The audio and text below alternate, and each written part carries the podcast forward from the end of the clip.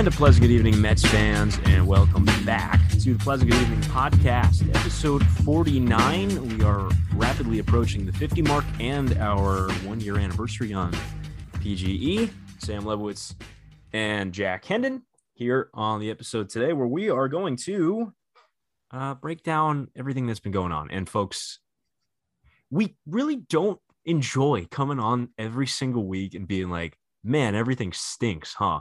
But like, a lot of stuff stinks right now.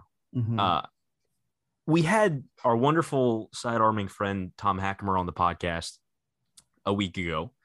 Uh, and as a result, because of his recording schedule, didn't really get to eulogize the uh, sweep that the Phillies laid upon us last weekend.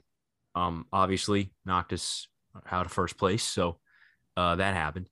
And then they came out and they swept the Nationals in three games, including a walk-off home run by Pete Alonso. That was real fun, I, I, I suppose.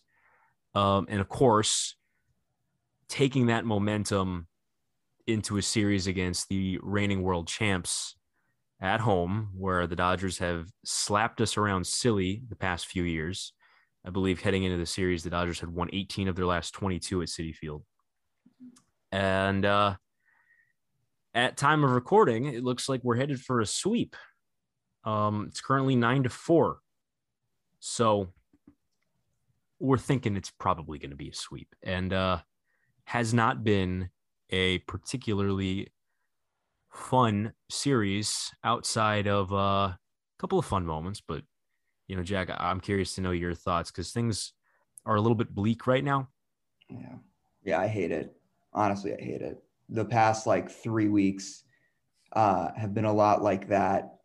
You know that like this is me like just Jack just like throwing a meme, a, a culture meme out there and hoping that someone picks it up. But like if anyone watches SpongeBob, I don't remember the episode, but it's like that clip of like plankton like just falling into the void and screaming, and that goes on for like 10 seconds, and then he stops to take the drink and for us that would be the equivalent um, to having hack on the pod in the middle of the deadline sucking the kumar thing falling through the team continuing to underperform. We basically like took our drink and had a really cool dude on and you know a lot of thanks to him again. If you haven't listened to that uh, please consider it. I mean it's just even if you don't really like us tom Hackamer is just a really like cool dude and um, has a lot of really cool insights. But you know, as soon as we stop with that drink and we turn the game back on, it's just like it, More it- continuous yelling. more. I mean, literally, as we're speaking, Jonathan Villar just got punched down on three pitches. The Mets somehow have four runs tonight. They're 0 for their last 19. Sorry, check that. 0 for their last 20 with runners in scoring position. Right. Like, I mean, this is just it, it's it's pathetic. That's really, I think, like the the strongest word I can use. And I think it's something that I've just been saying to myself, like each of these games, like watching some of these at bats, uh, having to deal with some of these like managerial decisions, some of these calls, reading lineup cards, like reading quotes after the game. It's just like I legitimately like if this season ends, um, you know, and they don't make the playoffs, I'm honestly like grateful that I don't need to endure any more any more like hours of this stuff because it's just like it's it it, it makes me like hate the sport. It, it it's totally not what i signed up for. It's not what i think anyone believed was on tap for this season. Um it's you know when the pitchers pitch the hitters aren't hitting. When the hitters are hitting the pitchers are overworked and they're and they're suffering. And it's you know and then every once in a while it seems like a decision gets made um, about who's going to come in to pitch or who's going to start and not start um, and or someone gets hurt uh, which is out of everyone's control. And it, it, it as a fan it, it leaves you wondering if anything that you invest is really worth it.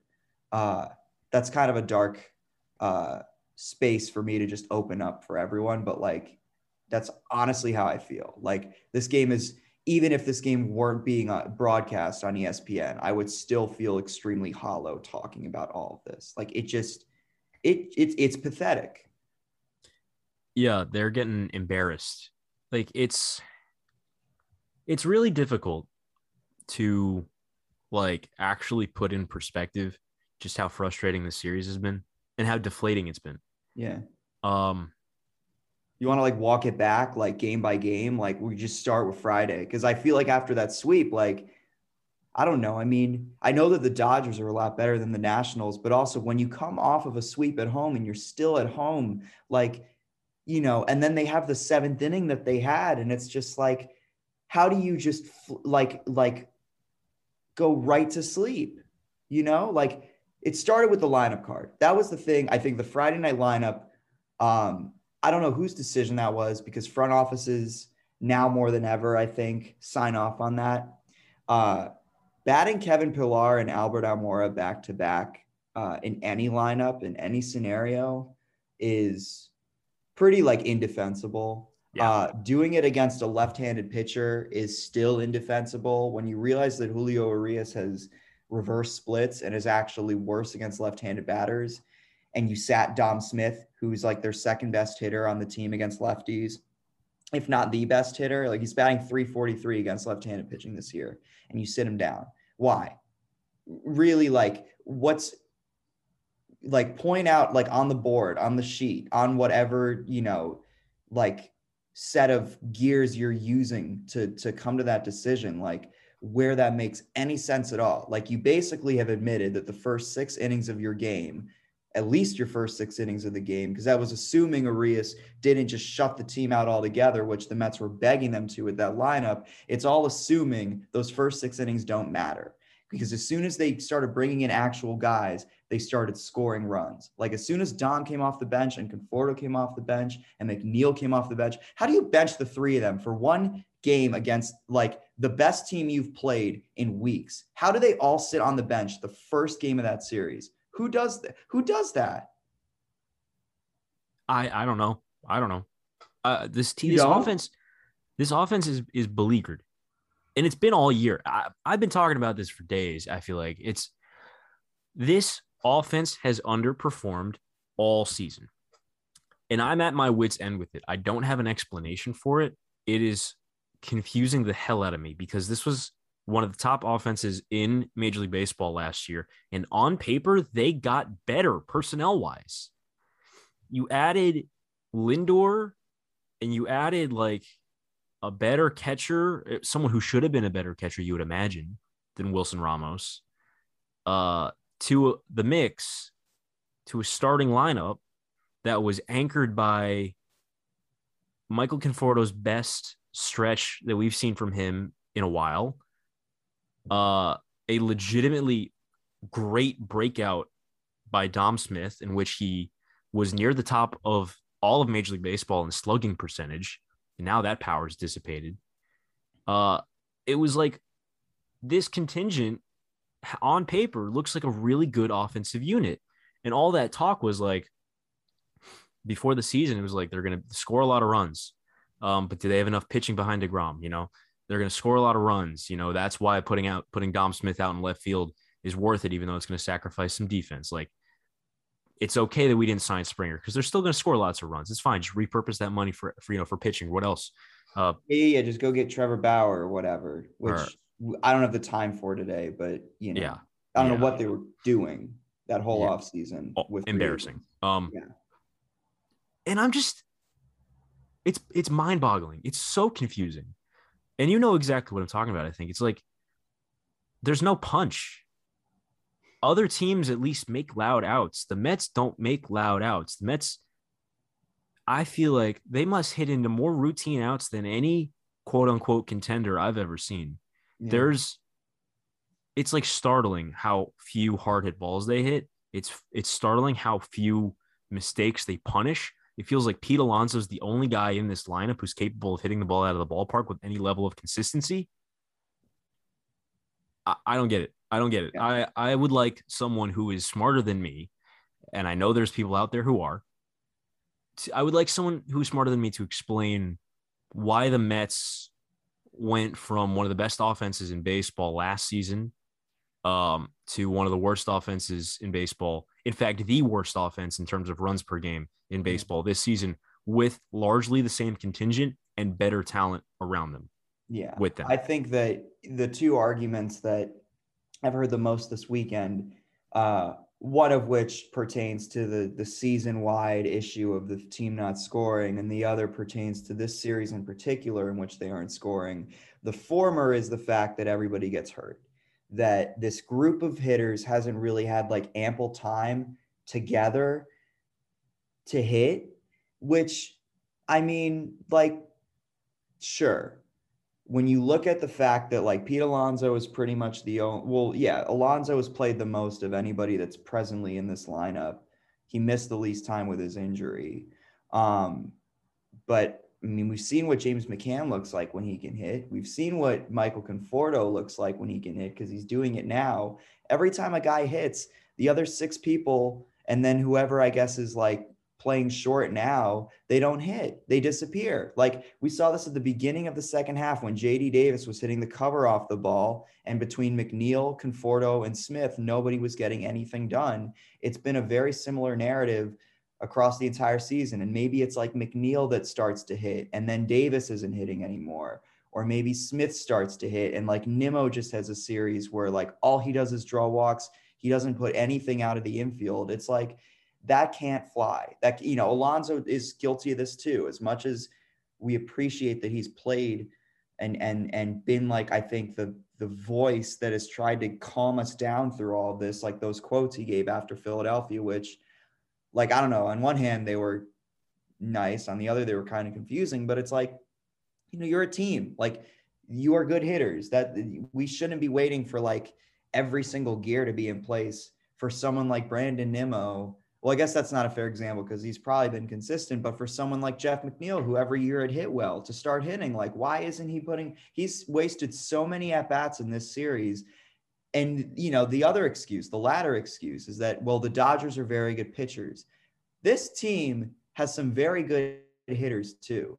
This is not like, this is, it's no longer like 2015 where like you had maybe like Lucas Duda every couple of weeks hitting and then Curtis Granderson was carrying you out of the leadoff spot, and then everyone else was kind of give or take between like d'Arnaud and Flores. Like this is a much better offensive team. I really don't care how good Max Scherzer is. This is an offense that we were told was going to hit, that we were all convinced was going to hit. It doesn't like that that that that's a losing attitude, I feel. And it's it goes into I think a larger narrative that surrounded this series and I, i'm fortunate enough that i haven't heard that much of it but you know because you're on twitter enough you get some of it like this idea that these are moral victories because they hang in there with a very good team why would you lock up francisco lindor for 10 years and sign james mccann and sign trevor may and make every you know and go after javi baez and make every statement imaginable that you intend to compete and win this division if when you lose a game to another playoff team, it's just a moral victory. You can't move those goalposts. You put this team on the field to beat the Dodgers. They are getting embarrassed by the Dodgers as we speak. Geoff Hartlieb is pitching the eighth inning as we speak. He just threw a freaking wild pitch. This is not a moral victory. This is embarrassing. There's no excusing this. There's no waiting anymore. It's August 15th. Why aren't they doing it? Like this is just and there are 10 more games, nine more games of this when they get on the road. Like like I I just, you know, you can take this all the way to the grave. This team will finish 83 and 79 if they continue hitting this way. And that's assuming the pitching keeps it together. And that might be generous. Yeah, that might be They're generous. about to- They're, they're- they're about- four over right now. They're one. They're going to be one over by the time this is done. Like, you know, you you you should never have. I think rested on your laurels on the idea that you could be better than the Phillies and the Braves because we know we didn't we didn't know the Giants were going to be good. We absolutely knew that we would have to deal with one of the Dodgers or the Padres if we wanted to deal with winning a pennant. And then you have to beat an American League team. And like this group can't do it. I, you know, I, I, I hope I'm wrong. I hope things change in the next month. I'm not saying the season's over, but against a good team, I've seen it through three games and I've seen it before against worse teams for that matter. The team is not doing it. They're not getting it done. Team's been crap for like three or four weeks now. And it's man, I And that, and then we got the manager. I mean, I, you know, I'm, I've been, I think, lighter on Luis Rojas than a lot of other fans have been because, you know, of injuries and because of circumstances, because some days the starting pitchers just cannot get through the sixth inning. And you know that that time with relief pitchers adds up. And eventually you have a game where like you need to just throw Yennsy Diaz at the wall for three innings. Like I get it. It's not a very like easy job if you're Luis Rojas. But in competitive circumstances yesterday, the day before, and even today, because the second inning, you're still trying to win a game. Like, why was Carlos Carrasco batting in the second inning if you were going to pull him in the third? That was a why weird one. was why is you know why is Jeurys Familia pitching a third day in a row when Aaron Loup had worked once in like eight days and was sitting in the pen? Like, why aren't you prepared and up to speed to manage those kinds of scenarios? Why is why is Yennsy Diaz the guy in the tenth inning when you just had a quick inning out of Lugo and he's a guy that you know can go two innings and like Yeah.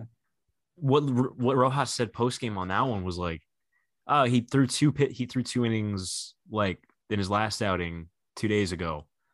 Uh so we didn't want to have him go two this time. Um but apparently Trevor May was apparently unavailable for the second straight day. Um Yeah, I can't wait to hear what the the diagnosis on that is. Drew Smith's already gone, so you know, yeah. Um it's good news. it's so bleak, man. it's I, I don't I don't know.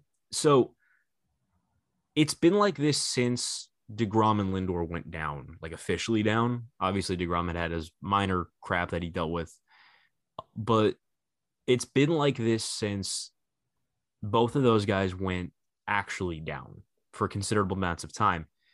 And I wonder how demoralizing that is to the roster that these are the two most important pieces on the team and they are the, the two most important pieces on the team i think you and i can both agree on that Yeah. that lindor is not only the he's the captain of the infield he's pretty much the captain of the team he's taken that role um, where he's the guy who um, just kind of takes that responsibility and will chat with whoever he needs to chat to whether it's the media or, the, or his teammates about whatever important thing is going on. He's the guy who puts his arm around the pitchers when they're struggling on the mound. And DeGrom is obviously the best uh, at he may be the best at his job on the planet out of anyone who has a job anywhere. Yeah. So those are the two most important guys on this roster and when they go down it's a talented roster and they look around at each other the reaction's got to be all right let's pick ourselves up here. Like we can do this without them. We can do it with them. We can do it without them. This is a talented group of guys.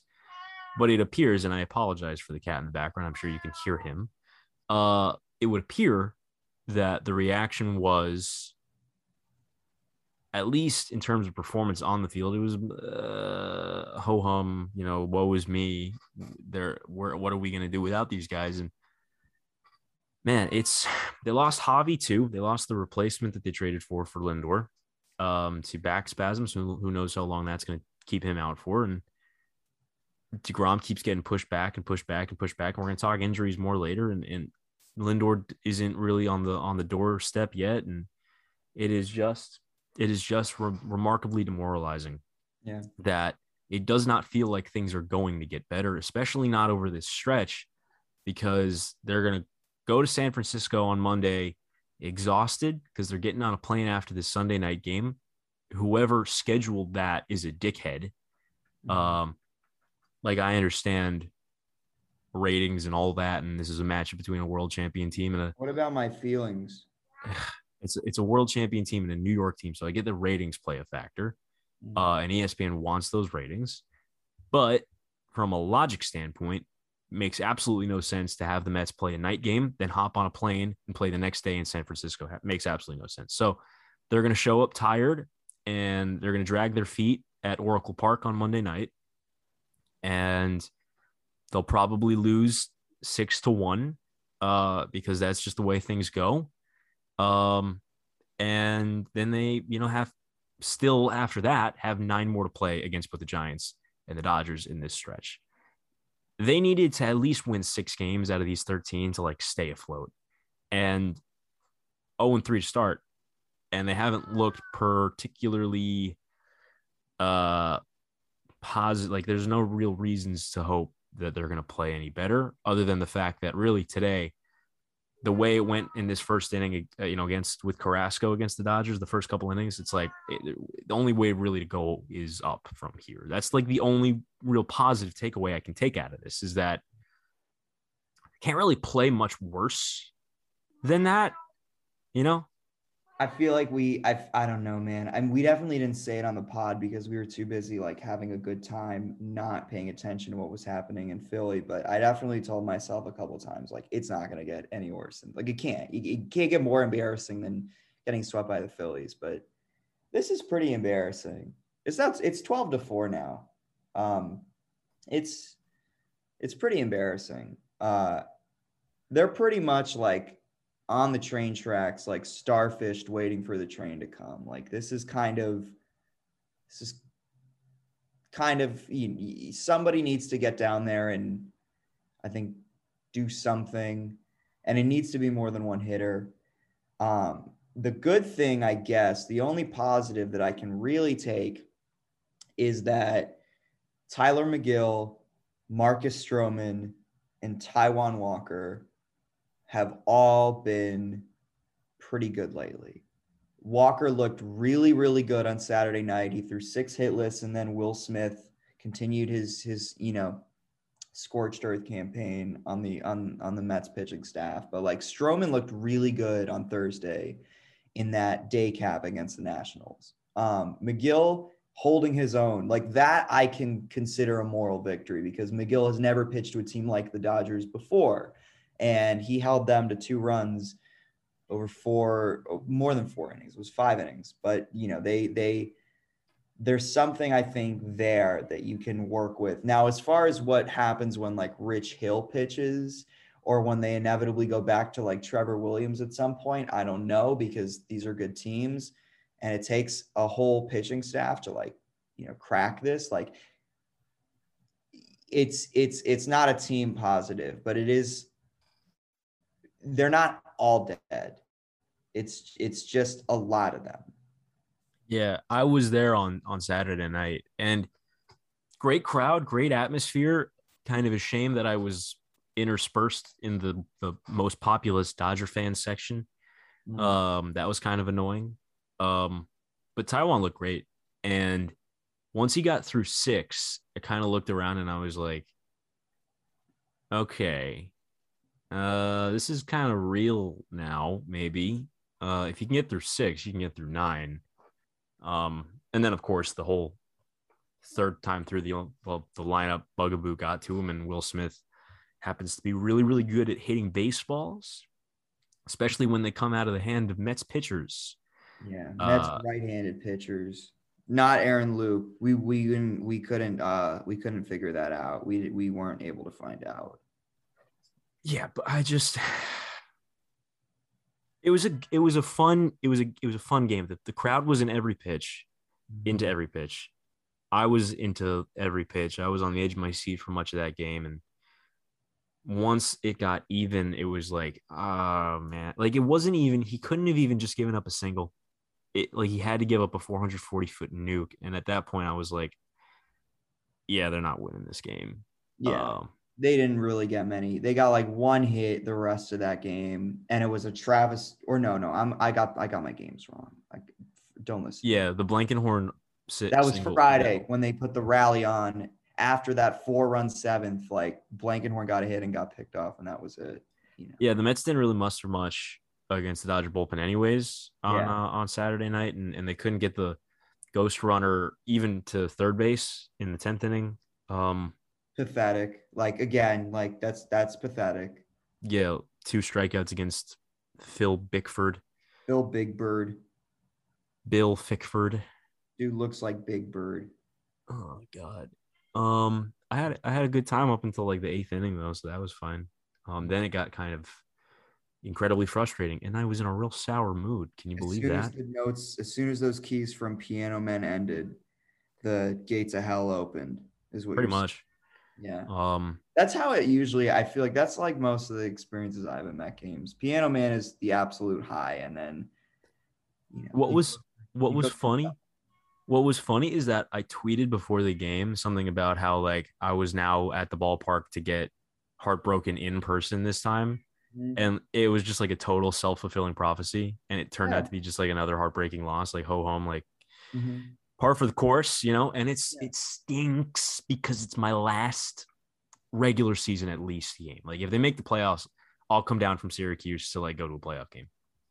Mhm. But this is probably it for me at Citi Field in 2021.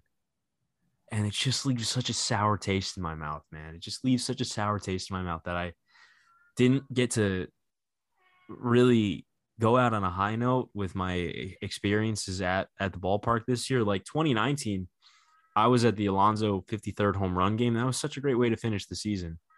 Uh, as a fan, like a spectator, and I had all this long wait with the pandemic, couldn't go back to the stadium, and I get like a three to one win against the Rockies. I was there Tuesday, this past Tuesday, when Carrasco gave up the three run homer to Soto, and then we got rained Mhm. rained on. Um, terrible. I mean, that's just a terrible experience. it was pretty bad. Uh, and then I go Saturday, and those are my three experiences at Citi Field uh, in you know this season because I spent the summer in Syracuse. I usually make it to about a dozen or so games every season. I only made it to three, and one of them doesn't even really count.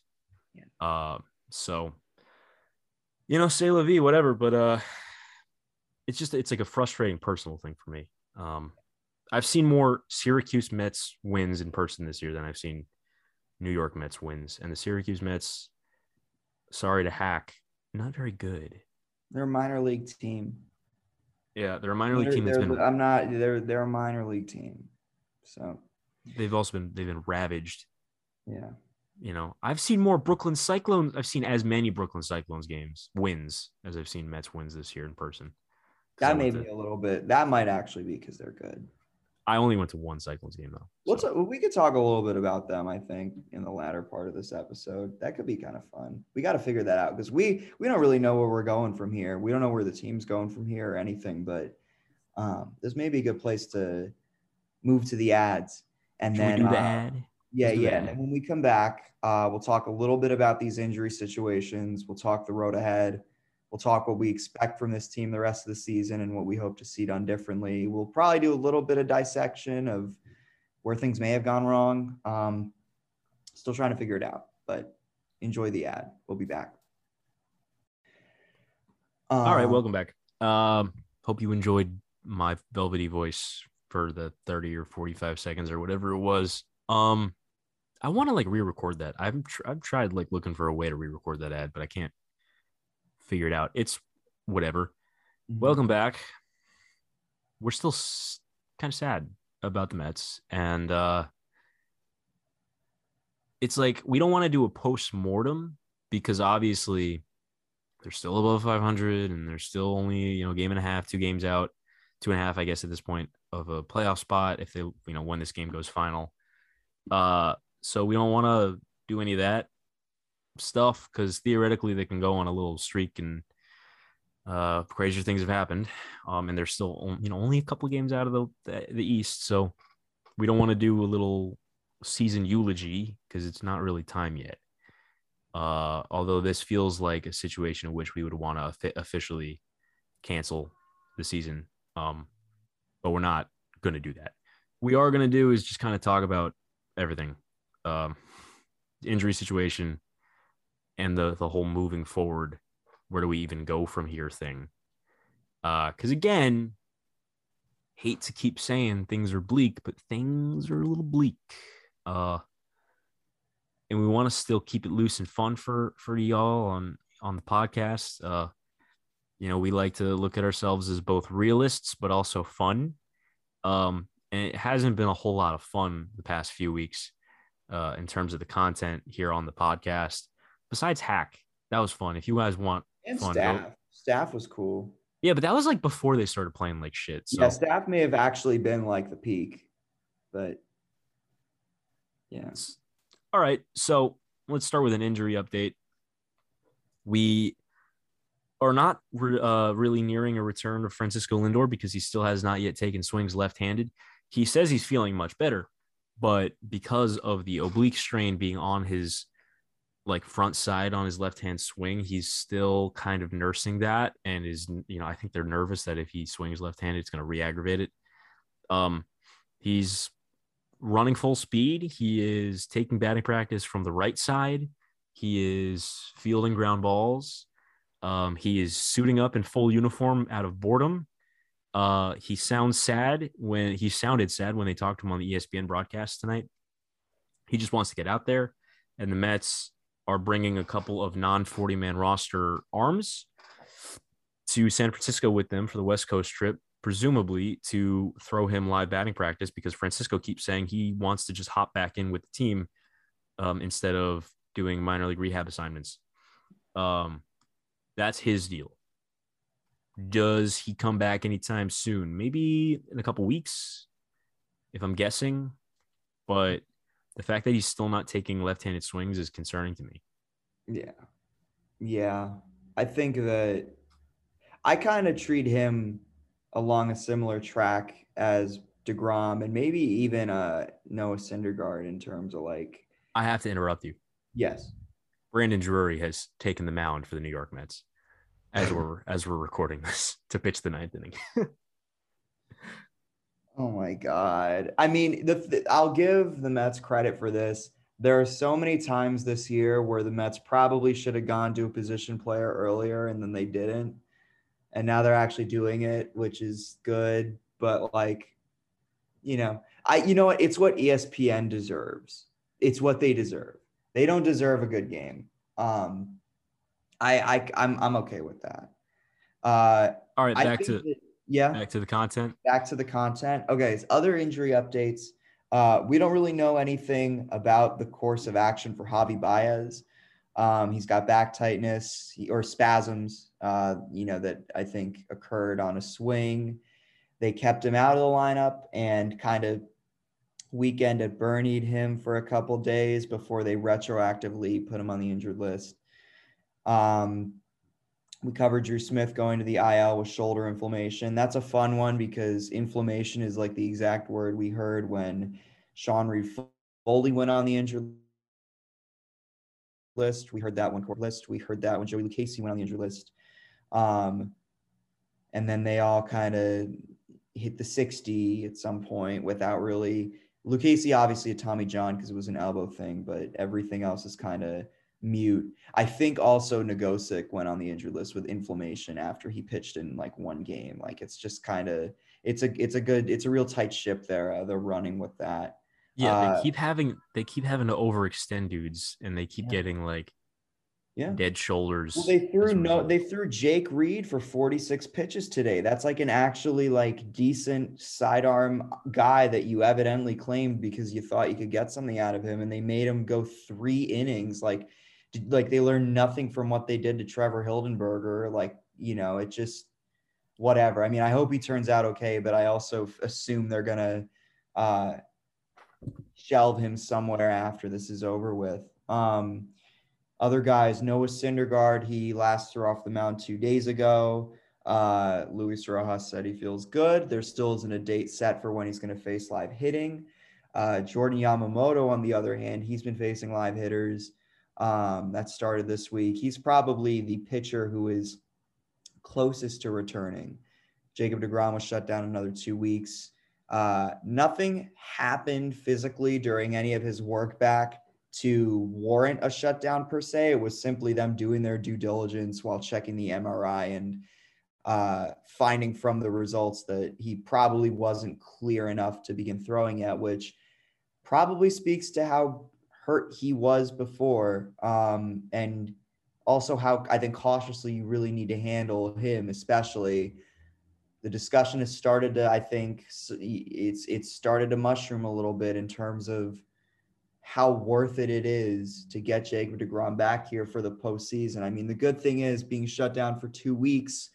In two weeks, the Mets could be like seven, eight games under 500 with the way they're going and we would obviously shut him down at that point for good. But honestly, like if this, if it could also be the flip, that, it could it could yeah. theoretically be the flip side, and they could you know rebound and play surprisingly well the rest of the stretch and find themselves in first place again. And who knows? Like, yeah, I think it's a Yeah, reevaluate in two weeks. You would work him back and you you take it seriously. But I also I don't know. I mean, I think for the team to actually get to that point where they're doing that well over two weeks, like they're going to need everyone who's currently in their pitching staff to be bringing it.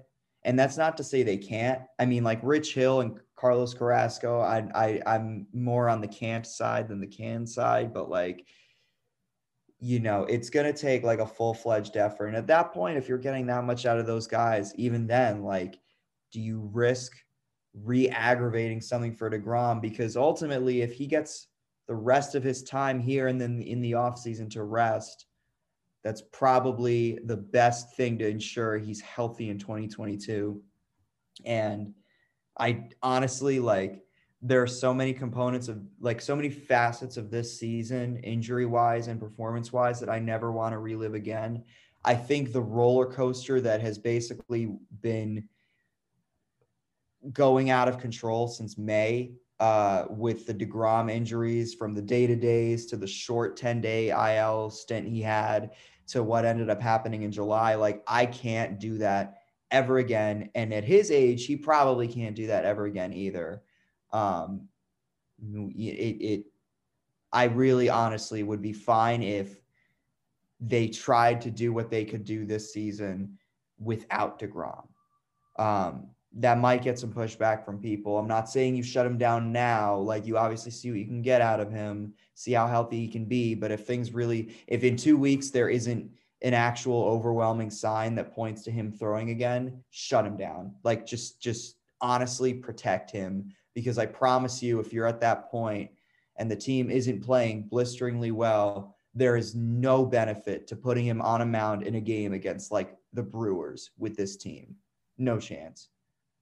Yeah, I want to see him pitch again this year, but if they're not going to play in October, it's not worth it. I agree with you. Yeah. Um, would love to see it. I enjoy watching him pitch very much, but like, dude's just not. It doesn't seem like his body's responding particularly well to the rest. Um, they say it's getting better, but who knows how better that actually means? Like, they could know full well already that two weeks probably isn't. It might not even be enough at this point of of additional rest. So I, I don't know. I don't know. And I don't know. I can't. I hate to keep saying I don't know. I don't know. I don't know. But like We don't. they're in such a state of like just like merciful superfluousness if that even i don't even think that makes sense it, they're in like this giant gray area right now where Purgatory.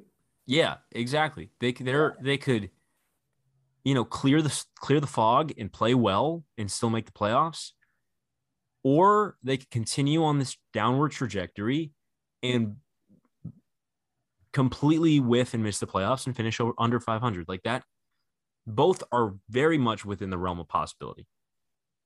Obviously one is contingent on a complete turnaround offensively and getting some more depth uh, uh length out of your starting pitchers Mhm.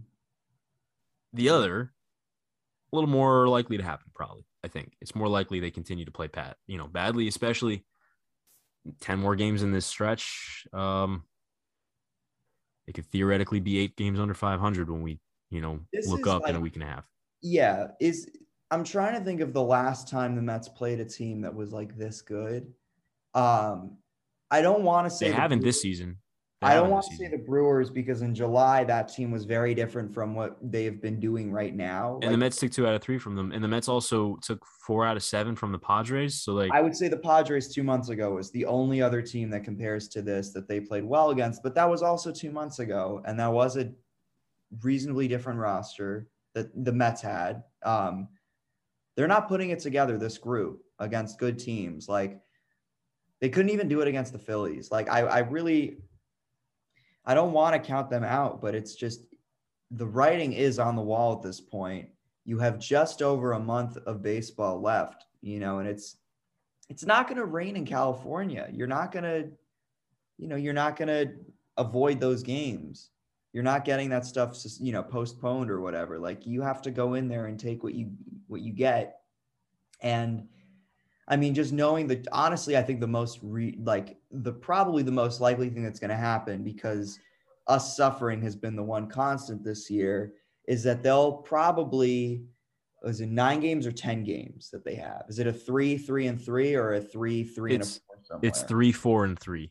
three, four, and three. Then they'll go like, you know what they'll do? They'll go like, they'll probably go like either four and six or five and five, and neither the Phillies or Braves will like run away with anything. I think that's the most likely thing that'll happen. Yeah, that's the other. really what it's been every time. It's like they can't let us actually make a decision as fans to walk away. They That's have to the- keep hanging. That's the other thing is that the, the damn Braves keep winning games. Yeah. I was always the Nationals. That's that's the one positive I'm trying to take from that is like the Nationals suck. They're really, really, really, really, really, really bad. I've been trying to like I, I've always been more afraid this entire season. I was always more afraid of the Braves than the Phillies. And like I would put the Mets and the Phillies on pretty even ground right now because even just looking at how like both teams lost two of three to the Reds in uh in their home ballpark. So like I put them on pretty similar ground terms of mediocrity. Um, the Braves got Travis d'Arnaud back. They added some decent depth pieces at the deadline. Still not good by any means. I still don't think they're all that good. You know, without Acuna, um, without Soroka, still don't think they're great. But they're certainly, I think, in a better position than both the Mets and the Phillies. And then you add in the fact that both the Phillies and the Braves have considerably easier schedules yeah. than the Mets. The Mets have these 10 games. The Mets have uh, another series on tap against the Yankees, and the Yankees are playing much, much, much better baseball than they were the last time they saw them. Uh, the Mets still have a, a series against the Brewers. Mhm. The Mets still have series against the Red Sox. They got two games there right at the end of the season. yeah, they got two games at the Fens. Um, what am I missing? Because there's other tough stuff on the Mets schedule. I know that. Um, they have a lot of games peppered. So the thing is, I'm looking at it now. The games that they're playing against good teams, they're very good teams. Pretty much everything else is Marlins Nationals, except for one series with the the Cardinals, one with the Phillies, three with the Marlins at the end of the year, and then the final series of the year is against the Braves. It's in Atlanta. So they have they have like I mean, the thing though is that they look kind of bad against the Marlins the last time they played them. So, Oh yeah, you know, like the Marlins aren't a sure thing. I think the Nationals maybe are a better guarantee uh, than the Marlins in terms of winning and gaining ground. But yeah, they have a very hard schedule. The Phillies and Braves do not have to deal with that many. I mean, let's see, that's three, four, five, six different series coming up against teams that I would say are better than the Mets. And I think it's pretty indisputable that those teams are better than the Mets, right? The, the Giants, the Dodgers, the Brewers, these are all play- teams that have a, ch- I mean, except for the Yankees, all these teams will be in the playoffs. they're all teams that have 25, 30 games over 500. The, the Yeah. NL teams, the Yeah. Brewers, the Giants, and the Cubs. Not the Cubs, excuse me, the Giants and the Not Dodgers. Who? Not the Cubs, dude. Not the Cubs. Oh, by the way, Kevin Cubs. Pillar is pitching now too. He is. Yeah, Drury got two outs, gave up a two-run homer to Matt Beaty, and they relieved him. Does Kevin Pillar really need to be here? I hope not. I hope they come to their senses about him. I don't know. He's been awful. You'll get to a point, I think, if this team is dead enough, they're not gonna just they're just not gonna cut people. They're gonna make everyone like go through that last month and have you know good times together and whatnot. Which I you know I I understand, I guess, because at that point it's not like winning means anything. But yeah, he has like eight hits the entire second half of the season. He's been horrible. Like Really bad. yeah. Um trying to think of other things going on. I mean, we keep talking players. I think there's also a question of what this team does with Rojas going forward. I don't think they fire him. I don't necessarily think they should fire him. Like again, I would like to see because like that lineup card tells me that there's somebody in that front office that still shouldn't be there. Whoever is in charge, like there are some holes like that that deadline was so appallingly bad. Like we can talk about the games that Rojas has blown to this point like everybody upstairs hung him out to dry not only at that deadline but at, in in the weeks preceding it with the pitchers they made him work with. Um, I think that I still would like to see what he does um, with like I think better tools. Even if he blows some games, I think that it's not something that will stop this team from winning when it matters. And I think the players like him enough that he should stick around. But I also am not at all going to uh, defend him from critics because pretty much every time he's been criticized for something, it's like it's it's a pretty fair criticism, whether it's um, unless it's me criticizing him using Edwin Diaz in a low leverage situation because I got blasted on Twitter for that. I guess. Yeah. Uh, no. Okay. Um, I think it takes a very specific circumstance for Rojas to get fired. I think if the Mets miss the playoffs and um there's a new president of baseball operations brought in, I think that's the situation because they miss the playoffs. First of all, that's the excuse to get rid of him. And if they bring in a new Pobo, usually those guys want their own dude in the dugout. Mm-hmm. Um, so as long you know, given that they would have that excuse of oh they missed the playoffs, uh, think that's your that your scenario. Yeah. If they make the playoffs, I think his job is safe because if they make the playoffs, I think there's a pretty darn good chance he's up for consideration of manager of the year, and you're just not gonna fire that dude. Uh, yeah, you're not the Marlins. Do you remember when they did that? By the way, were you you're, are you too young for that? When was that? That this was like 2006 when Joe Girardi won Manager of the Year and Jeffrey Loria fired him. I mean, that's extremely Marlins. Fredi Gonzalez. That's just extremely Marlins. Uh, they could, they could. Well, I don't know. I, I'm I am aware of that having happened. I've been very mad at Steve Cohen. I can't go so far as to compare him to Jeffrey Loria yet. Um, they do both like their art. They like their art. Uh, one likes to tweet a little more than the other. Uh, I really don't see how sustainable that aspect of his care of his persona is, but this is like I'm so over the Steve Cohen, the Uncle Stevie discourse. Like, get get a job, guys. Yeah, like, he's done he's done absolutely nothing to earn our trust like in year one, besides not being named Wilpon. Just the defense. The first of all, you, you mentioned it earlier in part one that like the needless optimism where there's nothing to be optimistic about is so grating. Yeah. It's so frustrating.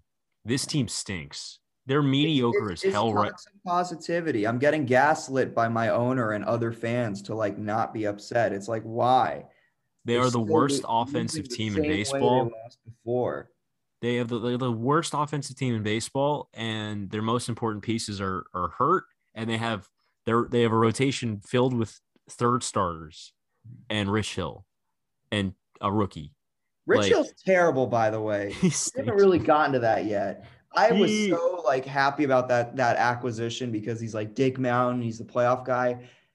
I don't know what happened to him. I guess should he's like never should never ever ever face a lineup like the second time through. He he's he's he's really bad. He, he should be a nine out guy, and, and he doesn't know where it's going.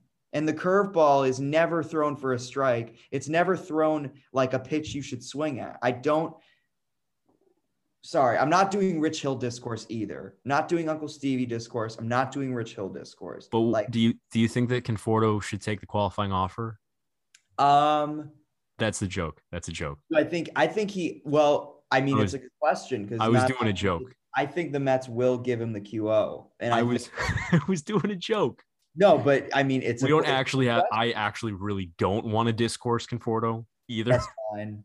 I'm so Conforto discoursed out. Um, but I mean, him playing better recently, I think all but guarantees he's going to get the QO anyways. Regardless, I'm not doing Conforto. I'm not doing. You're not doing Rich Hill. I'm not doing Conforto. Yeah. Uh, now we're at the ledge saying we won't and, and will and won't and will. It's it's this is what happens when the team sucks. You only sickos, only sickos do Rich Hill and Michael Conforto discourse and word ha ha ha yes yes sickos. Yes. Uh, at least with Rich Hill, it's like we get like Jeff McNeil, but old on and on the mound Oh, yeah, because he's just just yelling and grunting. Yeah. Yeah, he really also he has like the Blake Snell like look of death on his face after throwing like 10 pitches. But He's also so it's I'll give him credit for this.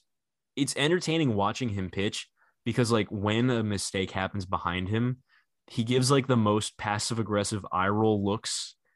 It's it's actually really funny. Like when Dom missed that when he started the um suspended game yeah. And gave up the uh like a leadoff triple or whatever to Victor Robles that like Dom should have caught. They like did the little camera zoom in thing on his face that Yeah. they showed. He was like threw his hands up and like rolled his eyes. And I was like living for it. It was really funny. Uh, and he like yells the F word a bunch, like Jeff does after Jeff pops up first pitch changeups that are right down the middle constantly. Uh, which is like a thing he's really fond of doing now. Um, so on one hand, I enjoy the constant F word yelling. Uh, on the other hand, dude's like 73 years old and throws 84 miles an hour and isn't really capable of getting major league hitters out at a high rate. He should just be a long man at this point. Mhm. Um, and to think that he's the best starting pitcher that we acquired in the month of July. No offense to Trevor Williams, who actually, honestly, Trevor Williams might be better. Uh, Yeah. Jesus, it's uh, they really did botch that deadline, huh?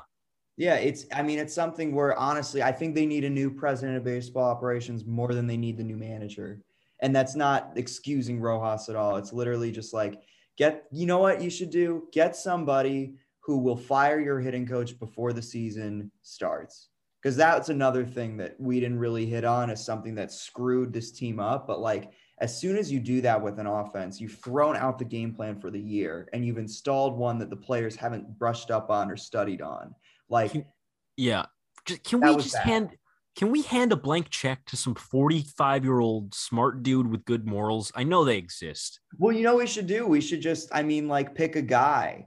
Like look at all the hit. Like Jeremy Reed is coaching with the Angels. Like just pick a guy. Oh, I meant I meant Pobo, but yes, also oh, like oh, get an oh, actual. oh, oh, I meant coach. hitting coach. But oh, yeah, I'm like like how if you offered Erik Neander 10 million dollars, he'd come do your stuff, man. Like please. yeah. like just anybody like get Sandy Alderson out of the front office. Get a guy that Steve Cohen can just like hand the reins to and work alongside Zack Scott as the GM.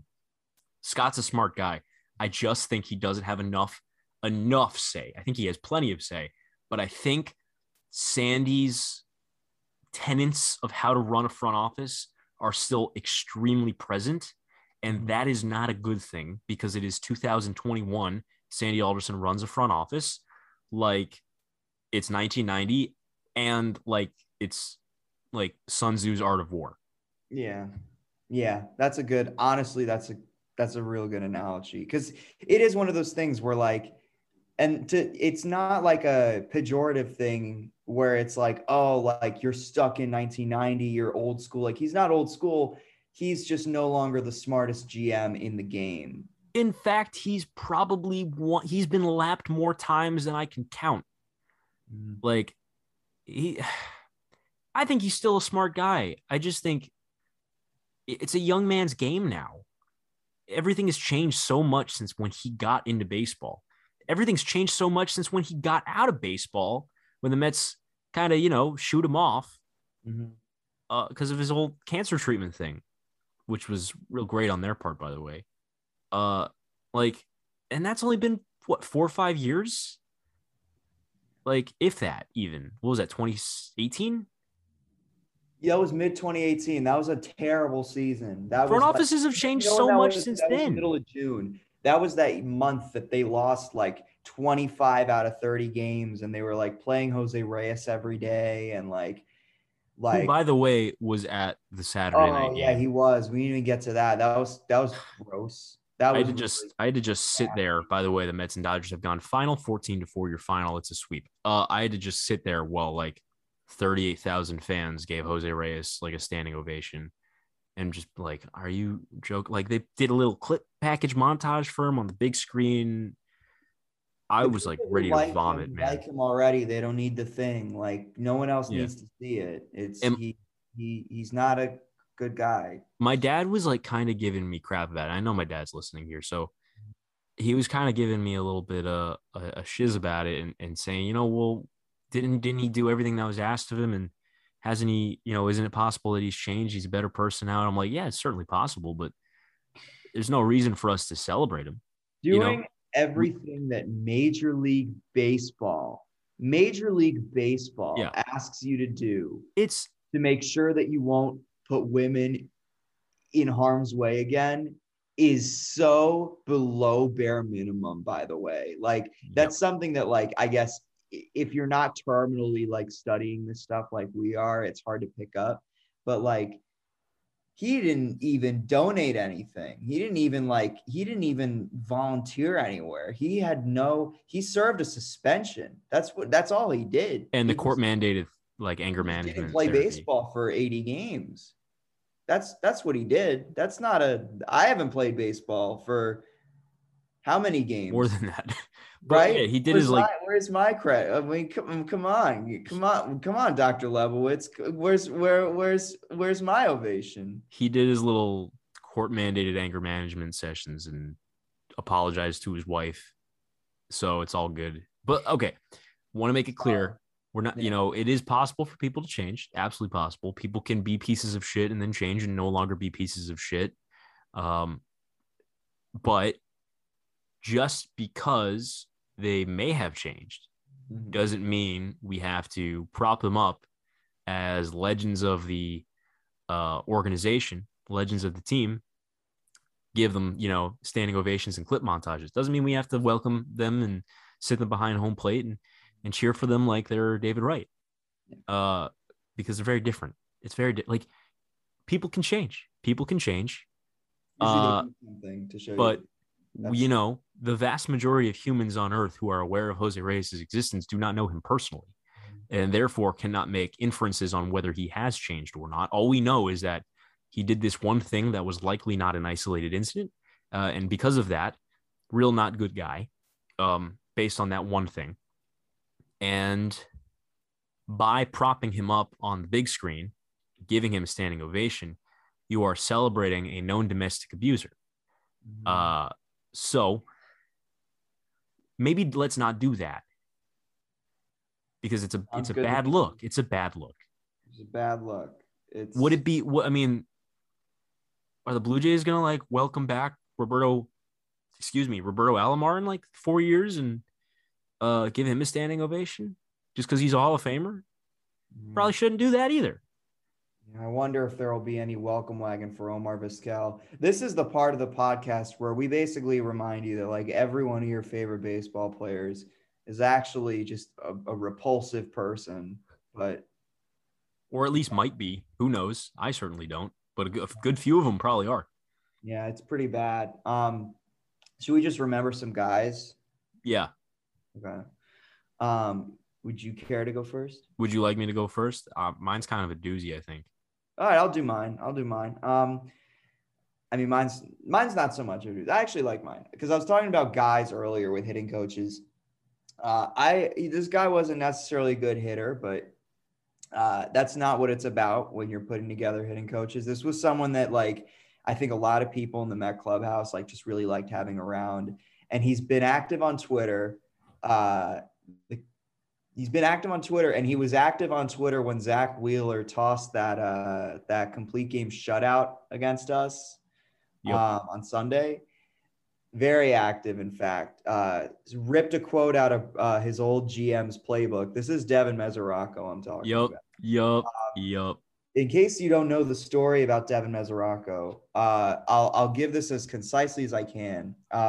He was acquired. He's a catcher. Played for the Reds. Used to be a top prospect. The Mets got him when they traded away Matt Harvey. He came in and basically became a personal catcher to Jacob DeGrom and also Zack Wheeler. Uh, and he wasn't like a great hitter, wasn't even like a great framer, but these guys loved working with him. And um, it actually earned him a minor league contract the following uh, year to play again for the Mets. There was evidently an under the table agreement of some kind where the Mets told him because they didn't really have a backup behind Wilson Ramos at the time. Like they had Ramos, they weren't sure how healthy d'Arnaud was. Um, they had Tomas Nido, but he hadn't really secured a backup spot yet. And then they had like, I don't even think they had Rene Rivera yet, right? But what they basically probably told him was, if Travis d'Arnaud is not healthy, you become the backup catcher. Um, because what happened when the Mets chose Tomas Nido over him when d'Arnaud wasn't healthy was Mesoraco refused his outright assignments in the minor leagues. Uh, and the Mets front office, spearheaded by Brodie, told him, You can't do that. Uh, it's not in your contract.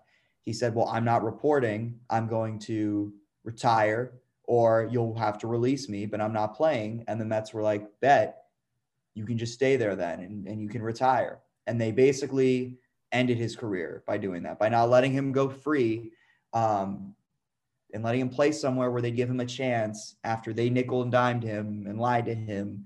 Uh, Devin Mesoraco at the age of 30 was out of baseball, um, or at least out of Met uniform and didn't end up going anywhere else because the Mets didn't let him go anywhere else, uh, which is kind of sad. But I'm glad he had his fun on Sunday because uh, I forget about that guy.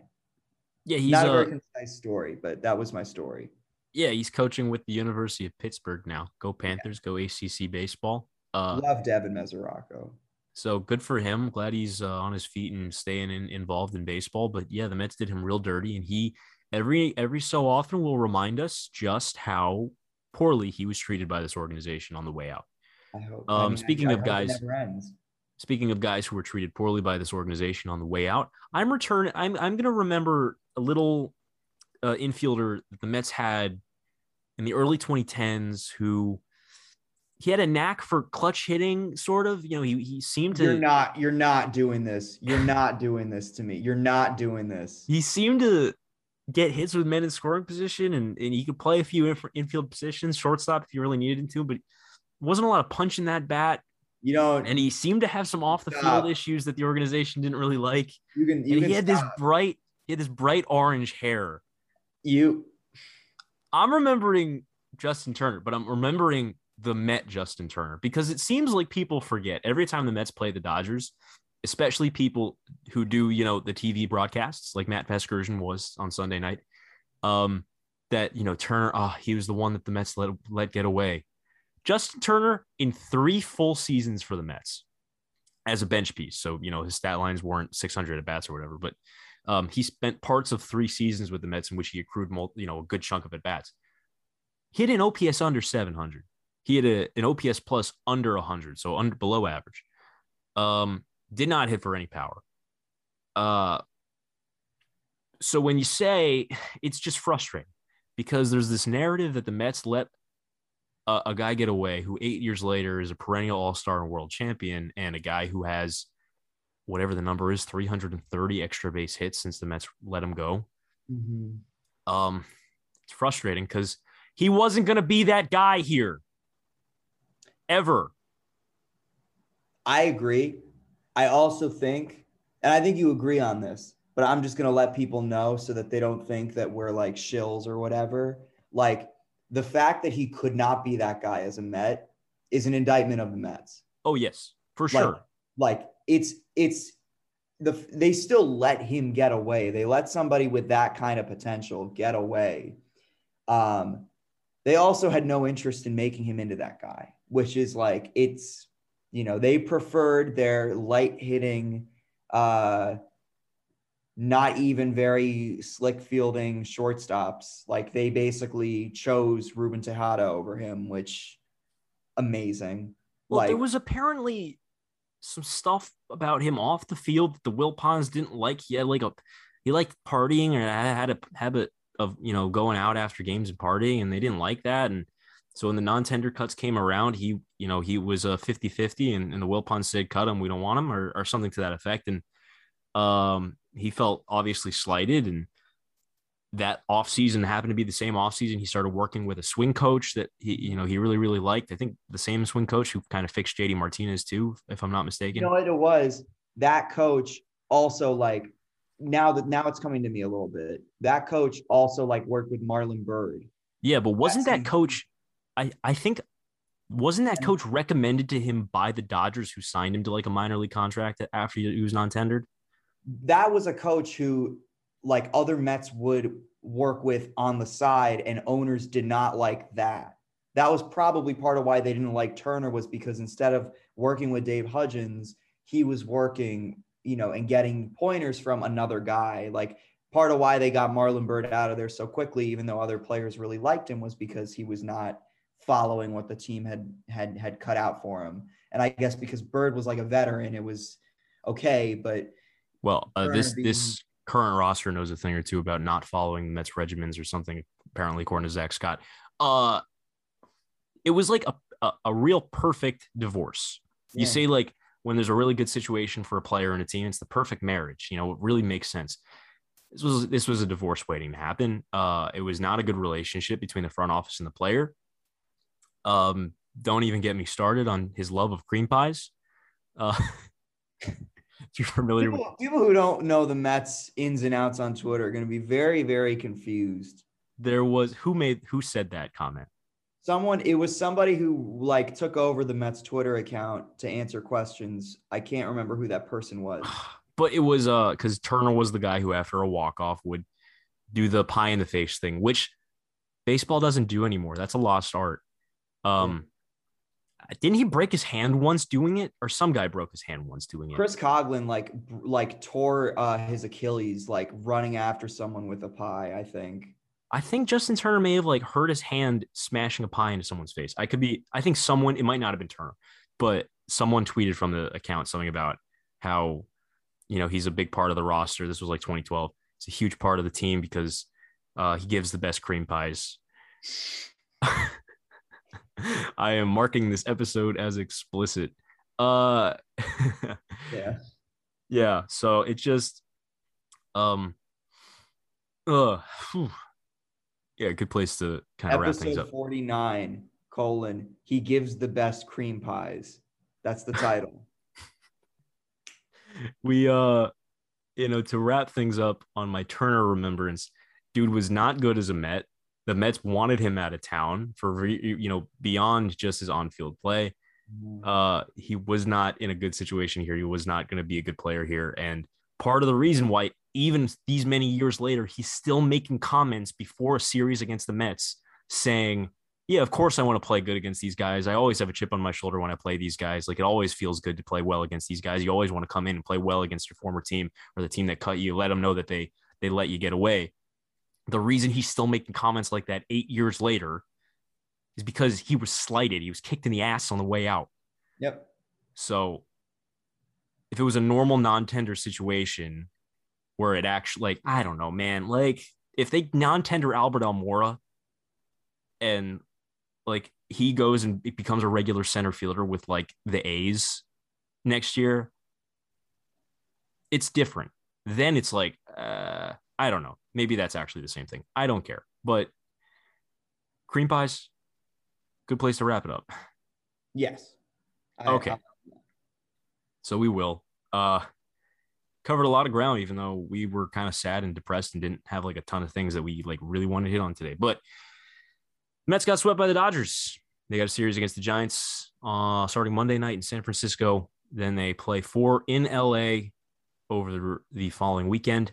And then they come home to play the Giants once again. Uh thanks for thanks for listening episode 49. Um he's Jack Hendon.